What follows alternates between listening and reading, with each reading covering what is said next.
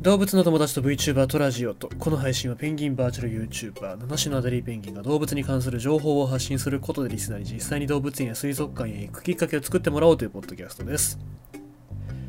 いやあのー、3日ぐらい空くとねなんかポッドキャスト収録しないと気持ちが悪いんですよ。まあ、忙しいというかその帰りがもう8時とかになっちゃうのでで、収録を始めるのが、まあ、9時ぐらいとかになるので、まあ、あの、結構しんどいんですよ。まあ、なので、サボったらいいかななんて思いますけどもね、なんか開くと気持ちが悪いんで喋ろうかなと思ってる次第でございますね。えっ、ー、と、昨日の話ですけど、世界ペンギンの日でしたね。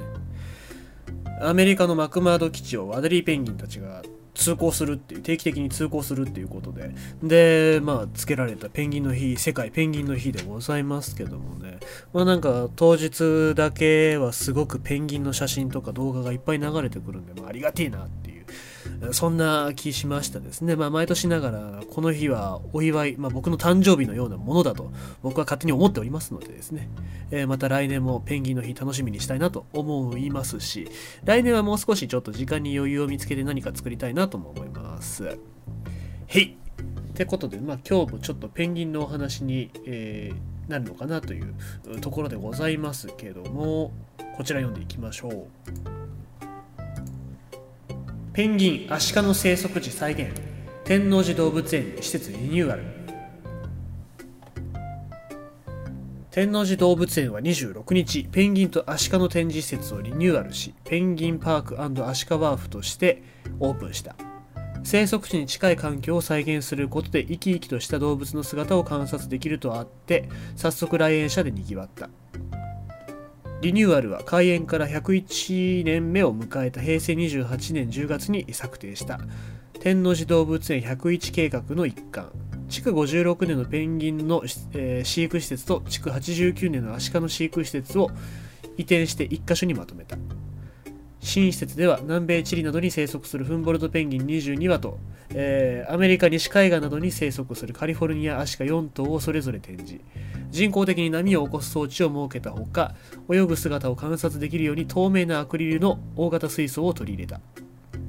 この日開かれた式典に横山市長が出席しストレスの少ない環境で元気に遊泳する姿を間近で観察できる今後も楽しんでほしいと挨拶、えー、向井武園長らとテープカットしてオープンを祝ったということでございます、えー、まあ僕も天王寺動物園のペンギンの飼育展示場にはあの行ったことはありますけどもまあやっぱ古いですよね。56年前もう56年前で古いですねだからなんだろうペンギンがそこにいるっていうだけでなんかその行動展示とかそういうわけではなくてああペンギンがいるなぐらいな感じだったんですけどまあそうじゃなくてねえー、ちゃんとした、えー、波が出たりとか、あとその再現してる、生息地を再現してるということで、えー、まあかなり見やすくとなったのと同時にペンギンだったりアシカに対して親しみやすくなるんじゃないかなと思います。まあね、えー、これから天王寺動物園も、まあ、いろんなところがリニューアルしていくと思いますのでですね、まあなんか新しくなった天王寺動物園を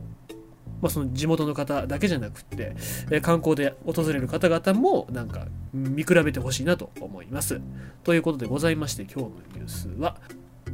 天王寺動物園で施設リニューアルペンギンアシカの生息地再現ということでございました。